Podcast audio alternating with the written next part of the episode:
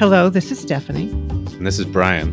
And this is Carly. Welcome to the making and the remaking of a codependent mind. This is our first episode of our guest season. Carly has been nice enough to reach out and provide a story, and we're going to talk about her story on this episode. That's right. We're going to hear about another making and remaking of a codependent mind. Yeah. Because, like we said before, there are lots and lots of commonalities in terms of people's experiences and the behaviors that came from those experiences and the effects that those behaviors had on their lives. But there's also really interesting and compelling differences about how people have um, pulled themselves out of the trauma and the, the resulting codependent behaviors that they formed in response to that trauma. So, welcome, Carly.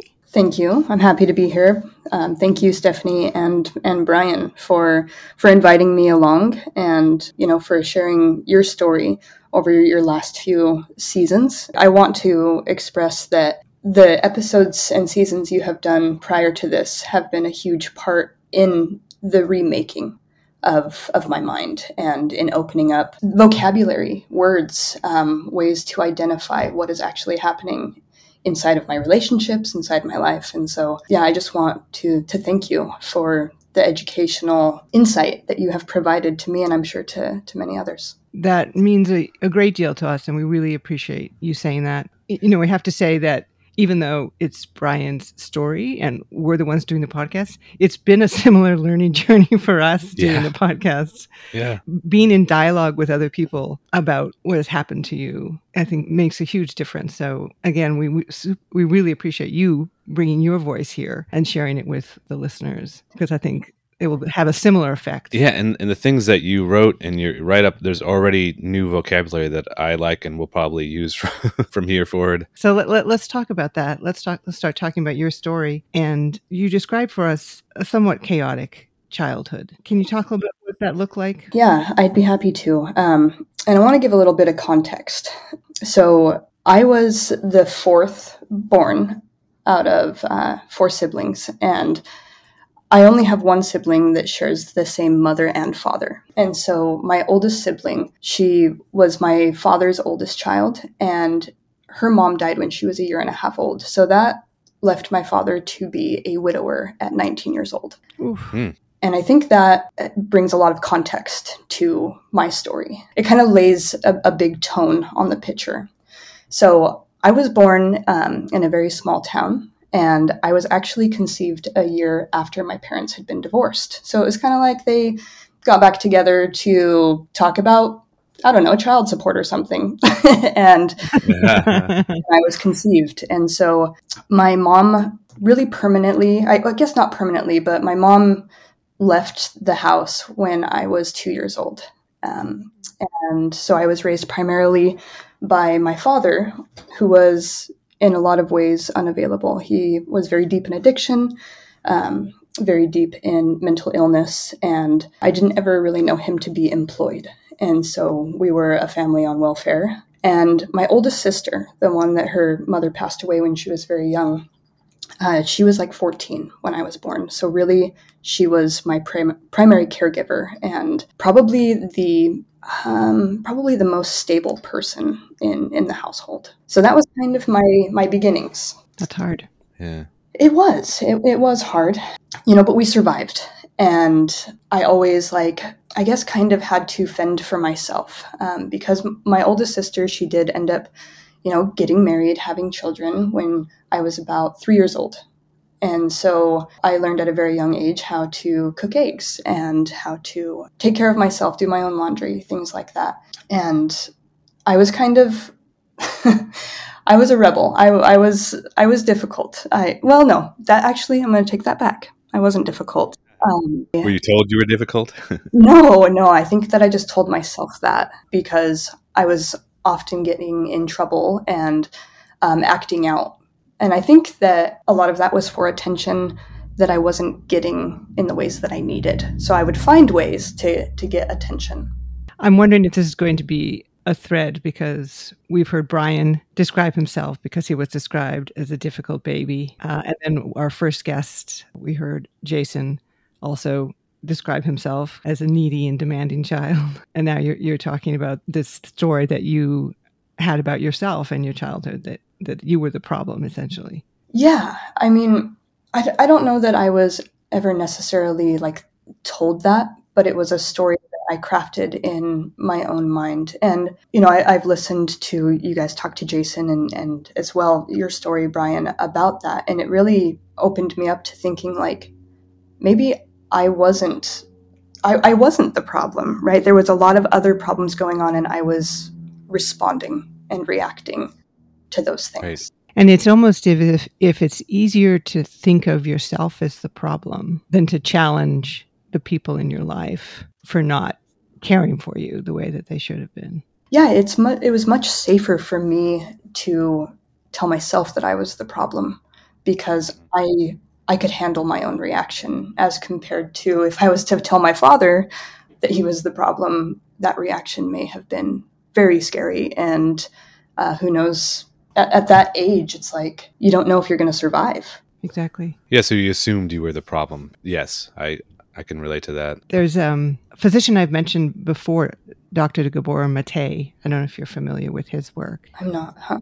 He says that there are two basic human needs the need for attachment and the need for authenticity. And if we're challenged to choose one, we always choose the need for attachment, which makes sense, of course, because when we're young, before we know how to make our own eggs, you know, the attachment to our caregivers is critical for our survival. So we give up our authenticity in order to maintain that attachment. Yeah, I can identify with that a lot. And I think that that plays into how my you know um, preteen and teenage years turned out because in my home I saw my father happy when drugs and sex were involved. So you know when I knew that the bag was full of, of drugs, my dad was happy. I, I started beginning to put these things together. When he his supply ran out, he was not. He was asleep. He was angry. When women were over, he was happy. When they were not, it was very empty and and a sad sad environment. And so at nine years old, I began doing drugs and I began having sex because those are things that I thought were a source of happiness and a source of purpose. And maybe safety as well? Yes. Yeah. It was a way that I could feel close to my dad and, and maybe even understand him and also understand my mom because even though I didn't see much of her, she was in and out of our lives. I I knew that the story or the narrative was that she was a drug addict. And so I believed that she chose drugs over us. And so I I had like a desire to understand what is the hype?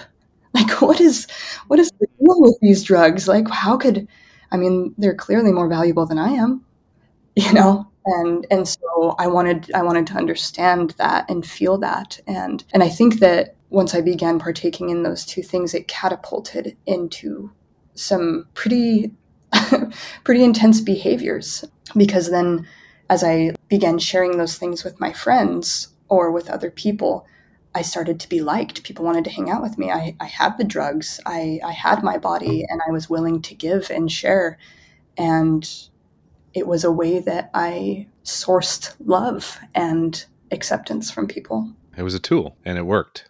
It did. It worked. It also, unfortunately, kind of probably confirmed what you felt about yourself and in relation to the world that you that you needed these things in order to get love. Correct. Yes, it it affirmed my narrative that inherently I was not enough and that I needed to leverage something more than myself, something outside of myself in order to be enough. So originally, these things and these behaviors solved a problem, a problem that you were in an unstable and unsafe environment and were not getting the love and attention that you needed as a child. So they solved that problem, but then they started to create other problems in your life. They were not good solution long term. Correct. And I think it solved two problems for me, which was, you know, acceptance and love from other people but it also helped me to feel or not feel things because we're talking chemicals, right? And so when I would get high or I would get drunk or even when I would light a cigarette, I would feel a relief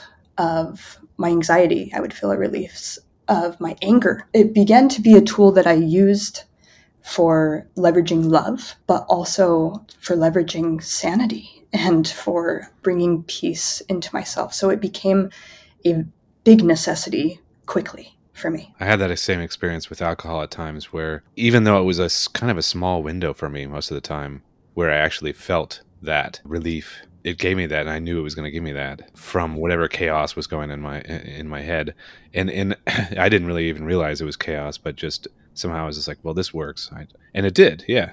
Like you said i mean it does to some extent. Yeah I, especially at first right? When when we're first doing it and we don't have a tolerance built up it's like it quickly creates a change in, in internally. And but once that tolerance gets built up it's like then the desperation starts to peak and frantic and i actually when I was 10 years old. I didn't have any drugs, and my friend and I got into my dad's medicine cabinet. And we each took a pill, didn't feel anything, took another pill, didn't feel anything. And we ended up emptying two bottles of pills. And unknowingly, they were trazodone and muscle relaxers.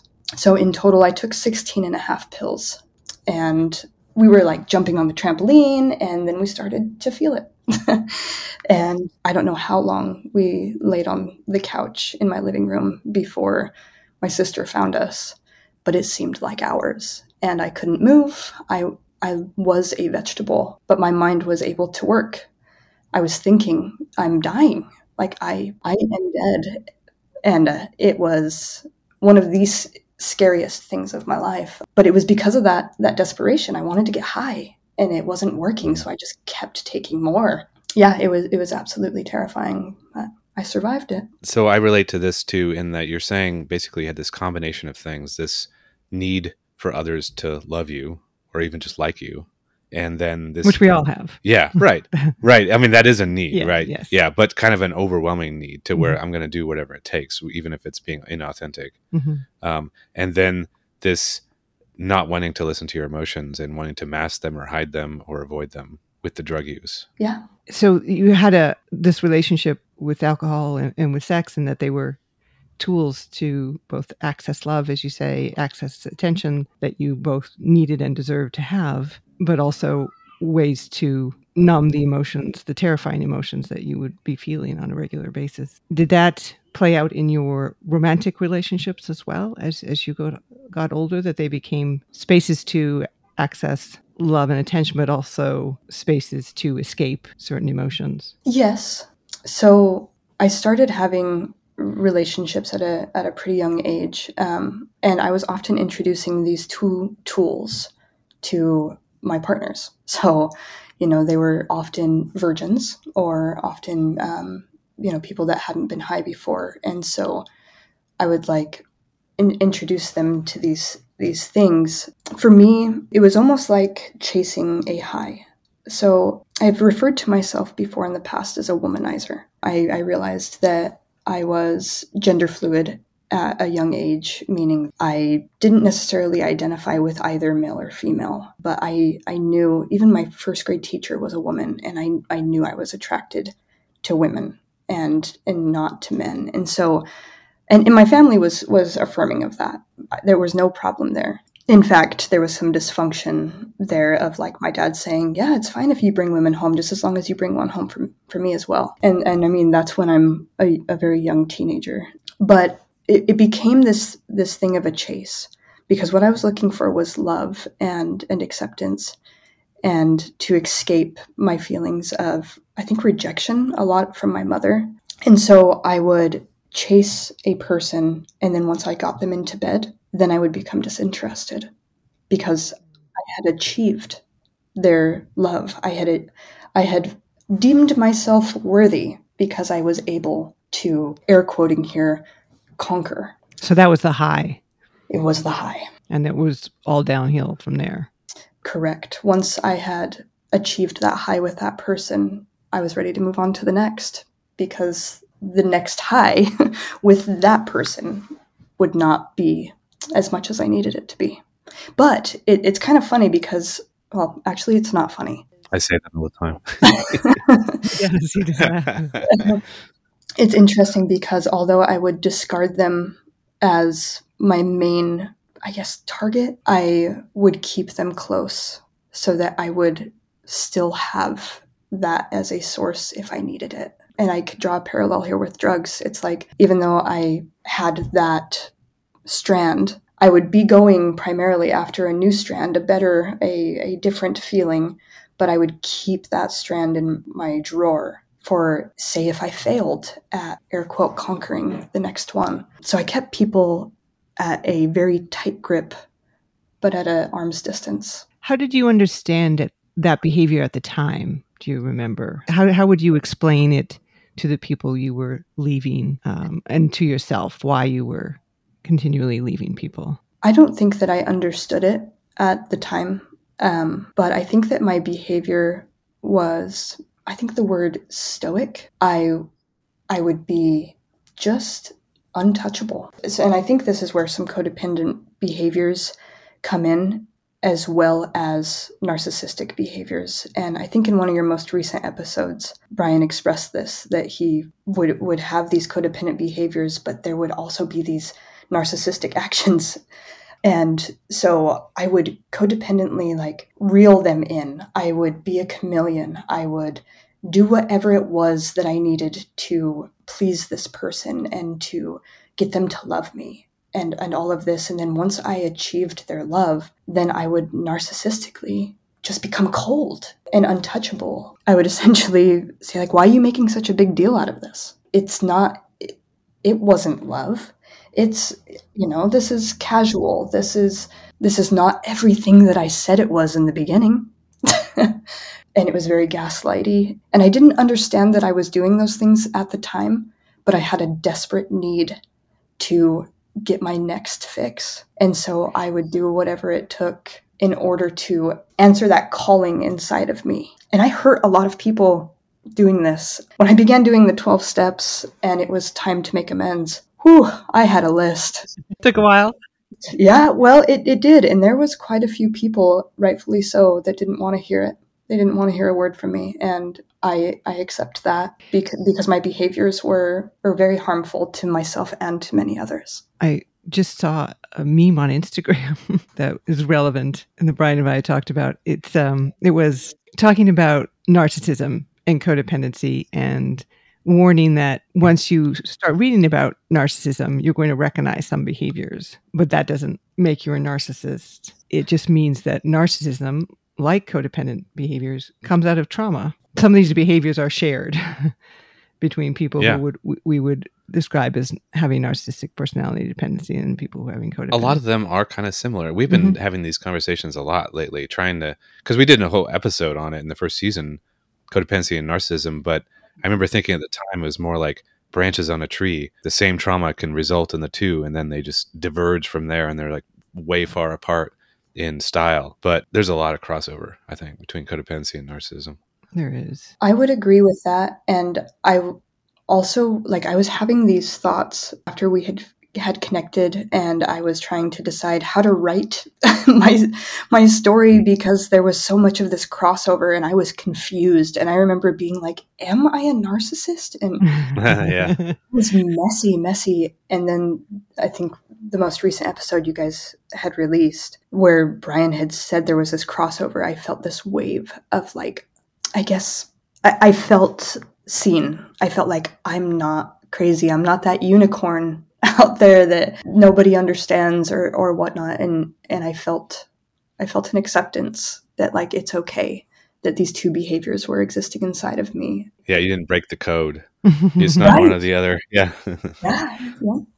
It, it sounds very much like a freeze freeze flight response. That moment when you're post high that you have that panicked feeling of what lies before you and the need to to go back to that chase mm-hmm. and the high that results from it. Yeah, and there could have been other elements too that you didn't even realize too that you didn't want to get too close because of the emotional avoidance. I was afraid of intimacy without knowing I was afraid of intimacy. I thought I was all about it, but I just had so much unresolved shame that it was just too hard to imagine that stuff coming up. And so if I start started feeling as though I was getting close to someone, then it's like, well, I, you know, just kind of unconsciously back away or sabotage or something like that. You know, I mean, there could have been some elements of that also. Yeah, absolutely. You mentioned masking in the in the write up that, that you did do and you, you shared with us. That's a great term. It is a great term. Can you talk a little bit what that felt like for you, what that looked like, this this masking that you've done for a lot of your life? Yeah, I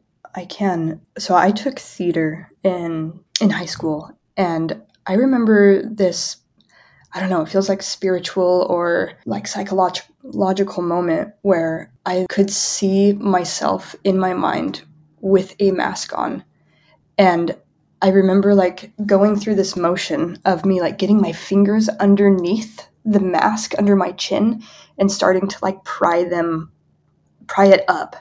And it got to a, a point in, in this vision in my mind where I could get up to my nose, but I would not or could not allow myself to take the mask all the way off, even for myself. So I think that masking for me is part of the stoic type of um, demeanor I tried to hold. I, I wanted to be untouchable, unharmable. I wanted to be strong because I viewed my emotions and my needs as weak. And so I would wear a, a mask to everyone, including myself, because I couldn't be weak.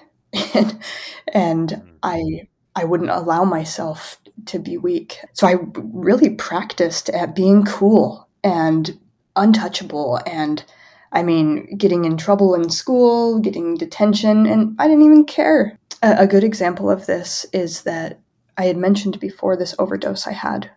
Well, my sister, the one that is the second youngest. We have both the same mother and father. She's three years older than me. She's the one that found me. So she was 13 when when she found me a vegetable. And I didn't talk to her about that event until I was in college with her at like 19 years old. So that's 9 years where I didn't talk to to her or even my father, anybody in my family about it because I was masking. And and the truth is is that throughout those 9 years I absolutely hated myself for what I had done to my sister. And I think this is a key thing right here. I hated myself for what I had done to my sister, not what I had done to me. I didn't love myself enough. I didn't value myself enough to be upset that I almost killed myself. But I was incredibly upset that I had caused my sister that kind of harm. But I didn't talk about it. I didn't tell her that. And then on what I called the death anniversary, which was the day that I had overdosed nine years before, I took her flowers and I gave her an apology. I apologized to her for what I had done. And I mean, she stood back and was like, What? what? You don't need to apologize to me. Like, this wasn't about me. Oh my gosh, you know? And she was very graceful about all of it. But that very big pivotal moment in my life, a huge event where I had nearly died, I masked that for nine years. And mm-hmm. that masking was encouraged in, in my family. I, I wasn't um, in, encouraged to talk about that. I wasn't encouraged to talk about my emotions or how I was doing or why that happened, why I took all those pills. No, that, that wasn't a conversation. That was my experience, my family too. Yeah. There was no check ins. Yeah. The, the question was never how are you feeling? It's just what's going on, if if that. Like, how is school? Not how are you feeling today? or like, what's your problem? right, because I had lots of problems throughout my life that were very visible to my my whole family, but nobody nobody asked about it. Another saying that I like from Dr. Gabor Mate is, "You don't need drama for trauma," but you yeah. had some drama. This was this was a pretty big hole that you started in. And was there a tipping moment for you, or what did your path getting out of this hole look like? Well, as far as this hole goes, I think there's some layers. So we can just start with maybe sobriety. I was early 20s, at most 80 pounds. I was without a home, without a license, without a car. I hadn't had a job in a couple of years. I was in really rough shape. Uh, my drug addiction was was deep. And I don't know how, but my sister, the one that found me when I had overdosed, she called me and I had been up for days. And, you know, she said, Carly, I can't stop you from doing what you're doing. There's nothing that I can do about it. I don't want you to be living this way. But if you have children, I will take them. And I remember sitting at that table having that conversation with her. I think the thing that made it so powerful coming from her is that we were the kids together in the toxic place, you know, of our childhood. And for her to call me as an adult and say, you know, if you have children, I will take them. It it shined a light on my behavior and uh, it's almost like she was saying that she would have wanted to rescue you and herself yes and so if there were any other children that were going to be brought into the situation she was going to try to rescue them in the ways that you both were not rescued. She was going to be the adult that we were praying for. Mm-hmm. Which she totally is by the way. Like she is the adult that we wanted as, as kids. And and i am too. I i am becoming that adult um, which is super rad. That is. It is yeah. So within days of that conversation i happened to run into somebody that lived in another town which happened to be the town that my grandma lived in. And i said when are you going back to that town and they said tomorrow and i said if my bags are packed can i catch a ride with you and they said yes. And I didn't tell my friends, I didn't tell my dad, I, I didn't tell anybody. I just got in that car and went to my grandma's house and she took me in. I uh, started cleaning up my act, got a job, put on some weight, and I had quite a few relapses over the next, I don't know, maybe five years. But I started allowing myself to have a better life. I started working on finding some type of value in myself and, and some type of love. And so that's kind of how I got out of the drug addiction. Today I have almost five years sober off of dope, which is really cool. yeah, yeah it's, nice. it's awesome. Yeah. As far as, you know, getting out of the hole of maybe all of this um, codependent behavior, especially like on the side of my quote unquote womanizing um, I spent five years, four or five years single. I, I bought a house. I moved into that house, and my alcoholism was really, really bad at that point. But I stayed away from chasing the other high, which was finding the love from people. And so that f- four or five years really had a big impact on me and, and learning how to be okay with just myself and and with loving myself. What did that look like? Because you know we hear that a lot. You have to love yourself. You have to learn how to love yourself. And the lucky among us, myself, for instance, I learned to love myself mostly by being loved. You know, and I learned to take care of myself by being taken care of in my childhood. I can imagine it's a little more challenging. Not that you weren't loved. I'm sure there was love for you, but it doesn't sound like it was effectively expressed. you, you were not taught by your parents, for instance, or how to love yourself. So, what did that look like as an adult trying to? So, I, I think that you nailed something that I'd like to mention, which is that I was loved. My folks loved me a lot. all of us. They loved all of us a lot, but their love was impeded.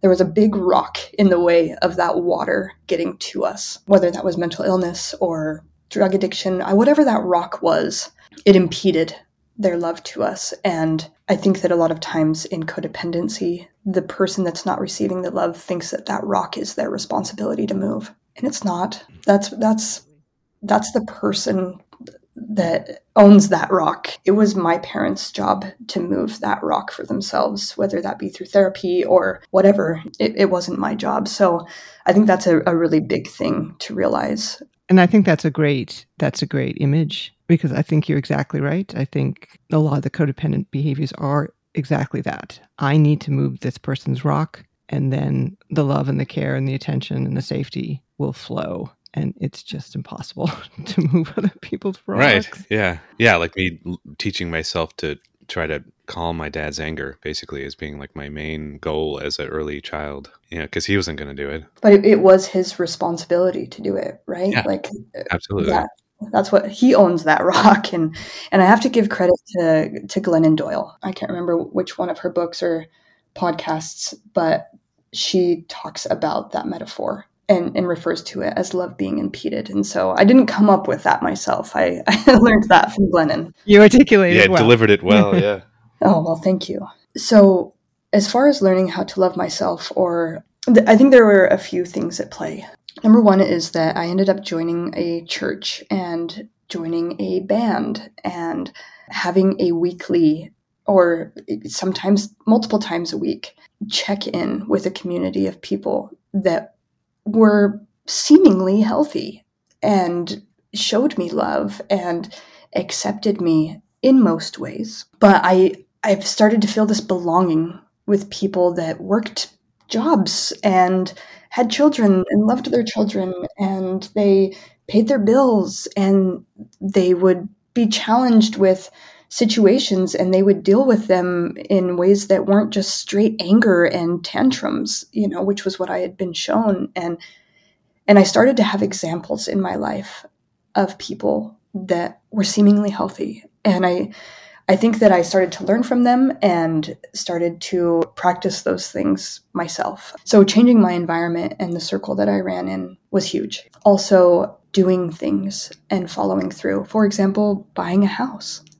you know i was pretty young when i bought a house and you know people that i had talked to about me doing this they were like i don't know carly like that kind of have a bad track record you know are you sure you want to buy a house with some pretty deep debt you know you haven't been sober that long and so on and so forth but i did it and I paid my mortgage and I paid my bills. And I began to see that I could be relied upon. I could rely on myself to do these things without somebody next to me in bed and without a pipe in my hand. I will say that there was still a bottle in my hand. but for some reason, I like, well, maybe not just for some reason, socially, it seemed like that was more normal and that was more okay to be drinking through it instead of being high through it. And so, so yeah, I started to build trust and follow through and show myself that I could it's really the scaffolding process, right? Mm-hmm. You just have to layer by layer, you know, you, you test,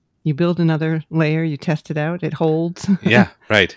You survive this one, you survive that one. Right. We've, I think, used the, the kind of metaphor before, uh, just like building your muscles. You just mm-hmm. got to do it every day, work, work it out. And then you, you had to start getting in touch with your emotions in a real way too throughout this process. Yes. And that was scary.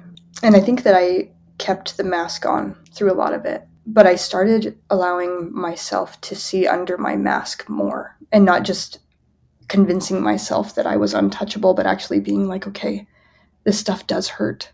like, and I do need to deal with it. And, you know, or I need to learn how to sit with it and how to respond instead of just react through these other yeah. tools. So, so yeah, slowly but surely I started revealing my true face to myself and am still doing that. Yeah, not running away as soon as something is painful, just because you taught yourself that you can't handle it for whatever reason. So, giving up on some of these tools that were not serving you any longer, and then finding a community of people that told a different story about yourself and a different story about the possibilities of your life. And then also doing things that revealed to yourself that you were a trustworthy person, a reliable person. Those all sound like components of this process for you. Yes. I think one thing people struggle with as they start on their healing journey or however we want to describe it, and they start to work on giving up these tools that are not maybe serving them.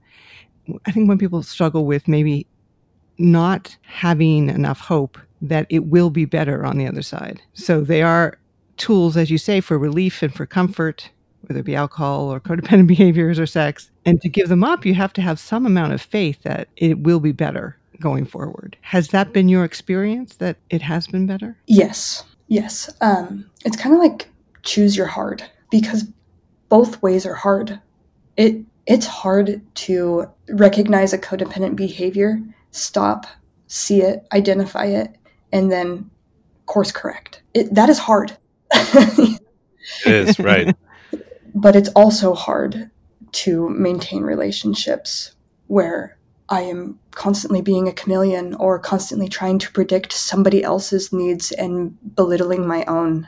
So so both directions are hard, but I think that breaking these patterns, you know, living sober and and just starting to learn my authentic self and I, I think believe that my needs are equal or have this equal value to other people's needs is the path that promotes personal growth. I think the other path promotes entanglement, mess, chaos, confusion. The other hard is a web, a tangly, tangly web that's very suffocating, whereas this path of breaking the mold, I think does the opposite. It untangles, it allows breath. Like when I get out of a scary moment where I had, uh, you know, recognized my behavior and stopped and course corrected, I come out of that breathing deeper and standing a little taller you know, and my heart is pounding because that was the scariest thing ever that I just did. And I,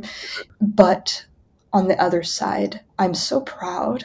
It's achievement on the other, the, the feeling of pride and achievement. Yeah. Versus yeah. the other hard seems inevitably to lead to shame. Yes.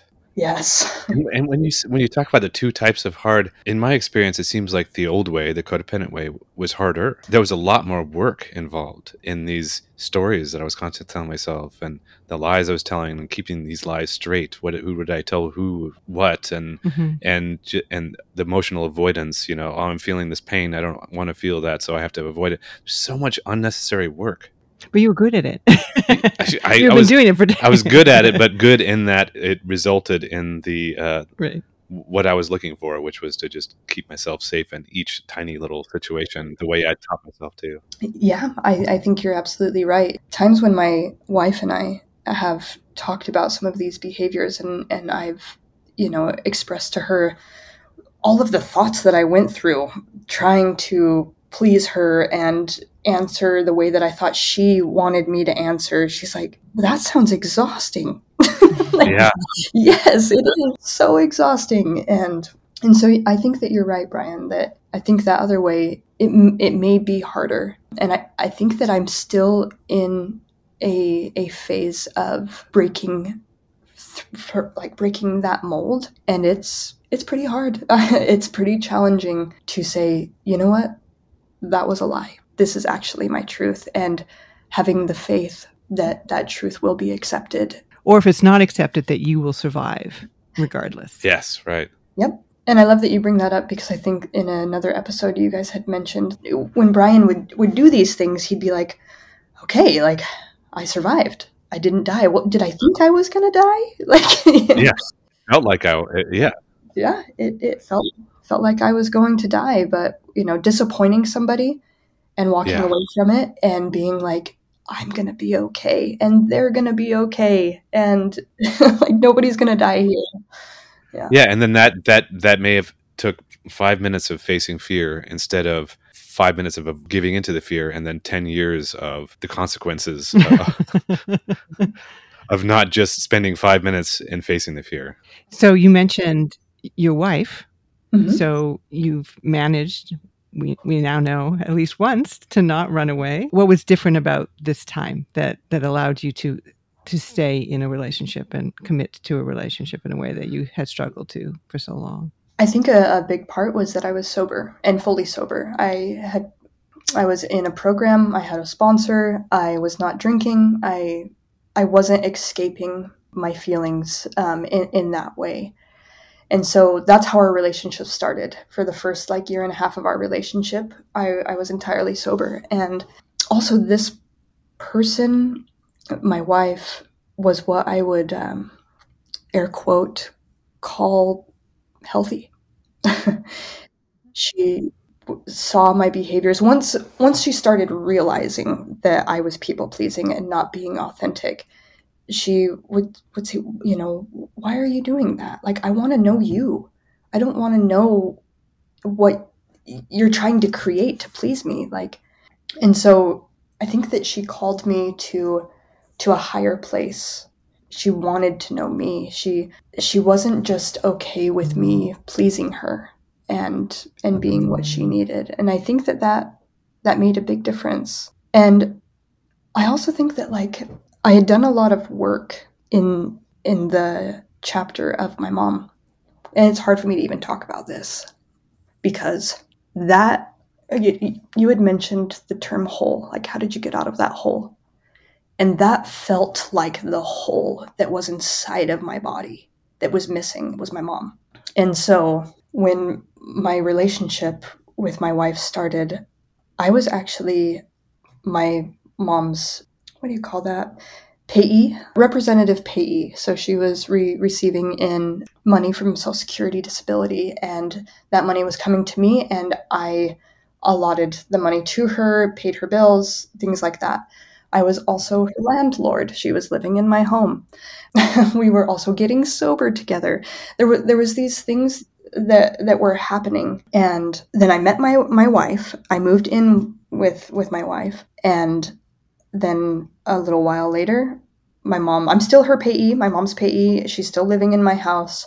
I'm still managing her bills and things like that. And I go over to the house one day, and I can tell that she's high, and I confront her and within a few months, I had kicked her out and signed over my rights and said, like, you gotta go. And so for the first time in my life, I told my mom that she had to leave. Whereas mm. I had always felt left prior to that. So that was huge because the work that I had been doing allowed me to love myself enough to say, I'm filling this hole now.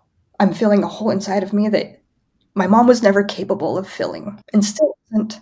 And so I think that was very catapulting into me being able to have a quote unquote functioning relationship with my wife. That's a very hopeful story. I want to touch on your experience with the 12 step programs was did not particularly work for Brian, but a lot of people right. find them very helpful. At least not at the time. If you did find them helpful, I want to give you an opportunity to, to talk about that to those people who may be thinking about joining either CODA or AA or some community, a 12 step community. Sure, yeah. So I have not experienced CODA. As a, a, young child, I was like the kid out there dancing on the floor at the Halloween party for their Nar- Narcotics Anonymous group, you know. So I was, I was very familiar with the rooms and, um, you know, the environment, and and so I, I knew that was a place I could go to. And I did, and I was going to a meeting every day. I got a sponsor. I was active on like the pool league at the club that I I was going to meetings constantly at. I was on their pool league, and it was so fun. And I found community there, and um, I worked my steps twice, once with one sponsor and once with another. And I needed it. I needed that rigidity in the beginning. I needed the do the steps or die MFer type mentality. Mm-hmm. you know, I I needed people to I needed to hear the stories. I needed to be reminded by the person coming in the room that was was fresh. You know, I, I needed to see that to remind myself of where I don't want to go back to. I also needed to talk about it and be proud of myself and say, yes, I have six months sober. I'm so excited. You know, everyone clap, give me a chip.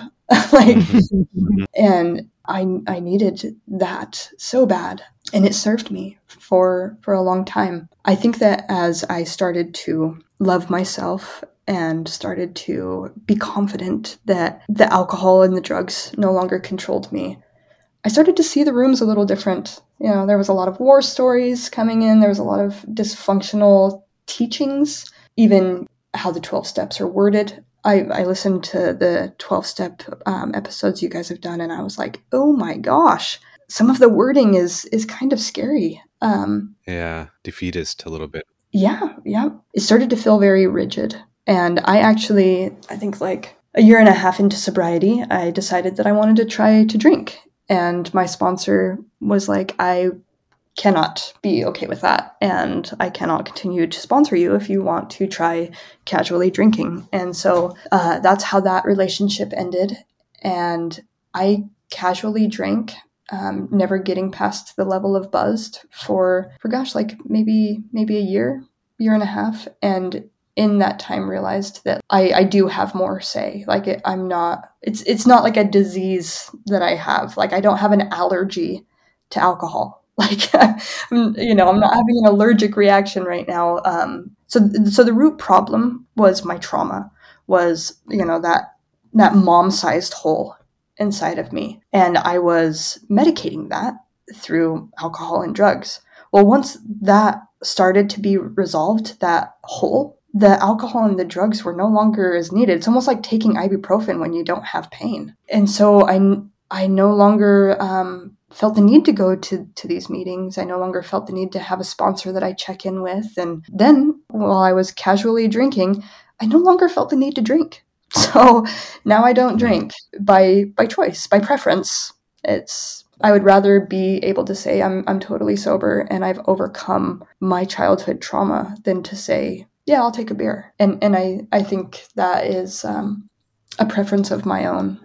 And yeah, I, I think that the 12 step program can be incredibly helpful for somebody that needs structure and rigidity and needs it now. I appreciate the way you described that. That initially and for for many years that was so helpful to you as a person who was not provided that structure, that safety structure. Um, but then as you became to feel more safe in yourself and your own body and your own decisions and your own capacity, that became somewhat stifling rather than protective. Yeah, it was almost as if I outgrew it and it it became I don't know if this is what stifling means, but it became a ceiling and I was taller than the room. Nice, mm-hmm. which which is ideal, right? I mean, yeah. um, that's I think maybe part of one of the things I don't particularly like about the language, and that this is supposed to define you for the rest of your life. Yeah, but really, it can be a program that is exactly what you need. But then I think ideally, you don't need it anymore, like your ibuprofen metaphor. Right. It's not something that it has to be true of you for the rest of your life or that it's not true at all. This, it's not this binary yeah, choice. Yeah, yeah I think another parallel, and, and this could be fairly controversial, but is, is welfare. These kind of programs are meant to help people when they need it, to help them get on their feet and to start building a structure or a foundation around them to be able to to hold the weight of life whereas mm-hmm. a lot of times in, in my experience as, as a child with both of my parents receiving benefits for my whole life that's not what it was meant for they they could have done something different and probably been a lot happier and healthier people if they hadn't relied on on welfare. I understand that there are different circumstances and different environments, but I think that my childhood could have changed a lot if my dad had a job if, if he would have been doing something to build that follow through I talked about that I built with buying a house and paying my bills and showing up to work,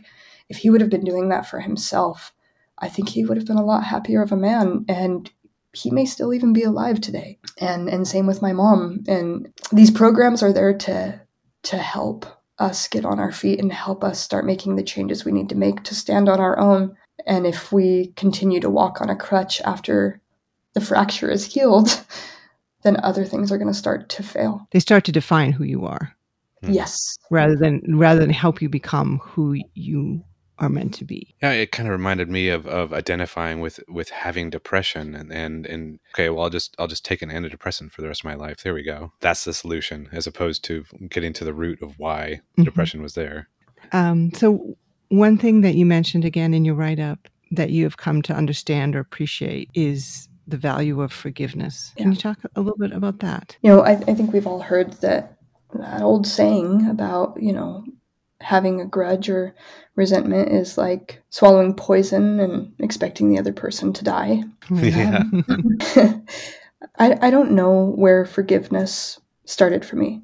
I don't know if I forgave my mom and my dad first or if I started forgiving me first, or maybe they, they began happening all together. I think that when I started making amends with people and recognizing that like I was worth forgiving, even down to like when my I had overdosed and I apologized to my sister. I realized that I was holding these resentments against myself that other people weren't even holding on to. My sister wasn't angry with me for almost dying.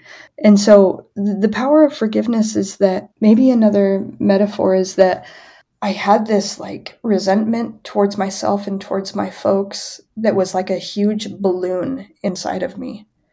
And it was taking up a lot of space, but it was just full of air. It felt so heavy, but it really did nothing but hold me down. I think that forgiveness is multiple choices over time for for me, I could for forgive my mom for one action she took, but there are a multitude of actions prior to that that I I want to work through. And I I felt a need to work on forgiveness because of how much it was holding me down and how much space it was taking up in my belly. It, it reminds me of shame venting. I had so much mm-hmm. anger. Like that reservoir was overflowing. And so if a mother didn't acknowledge their child in public, I become so angry and I'm like losing it because that child is being neglected the way that I was. And it starts boiling over uh, inappropriate places and times. And so forgiveness to me is is not clean. It's it's not there's not a formula. it feels very moment by moment and situation by situation. Today I still work on forgiving myself. I, I forgave myself at the beginning of this podcast because I didn't get all of these apps and things ready to go and I showed up a couple minutes late. I had to mm-hmm. consciously close my eyes and forgive myself and say, like, it's okay. This doesn't deem your worth. Do you find having forgive the same things more than once too? Yeah, almost like a spiral in my head. Like I'll forgive myself once, but it'll be back in a couple minutes. I'll do it again. It, it feels like a very living document, you know, like it is alive. Forgiveness is is an action word. That should be one of the 12 steps. That right. should be the first step. right. I forgive myself. I just want to thank you again for sharing this story. It's so interesting to me because, you know, people who have struggled with codependency, part of what they struggle with often is seeing themselves as not worthy, seeing them seeing themselves as not enough. And when you hear stories like yours, Carly, and Brian and, and Jason's and and they're just stories of extraordinary people faced with extraordinary challenges and responding to them with such imagination and, mm. and, courage and tenacity. And it's really it's really impressive. I feel very honored that you you came and shared with us carly. Thank you so much. Yeah thank you so much yeah you're absolutely welcome and thanks for having me. And I want you both to know that for me, you were some folks that had walked in the deep caves that I was very familiar with, but you had a lantern and you lit up the, those dark caves and and helped lead me through. And so I would like to be able to do that same thing for children to come if I have them and for other people that maybe have experienced these same things and it feels like a purpose. We didn't go through this stuff for nothing so let's let's make purpose of it. And just thank you so much for for lighting your lantern and and for leading the way. Well, you're very welcome.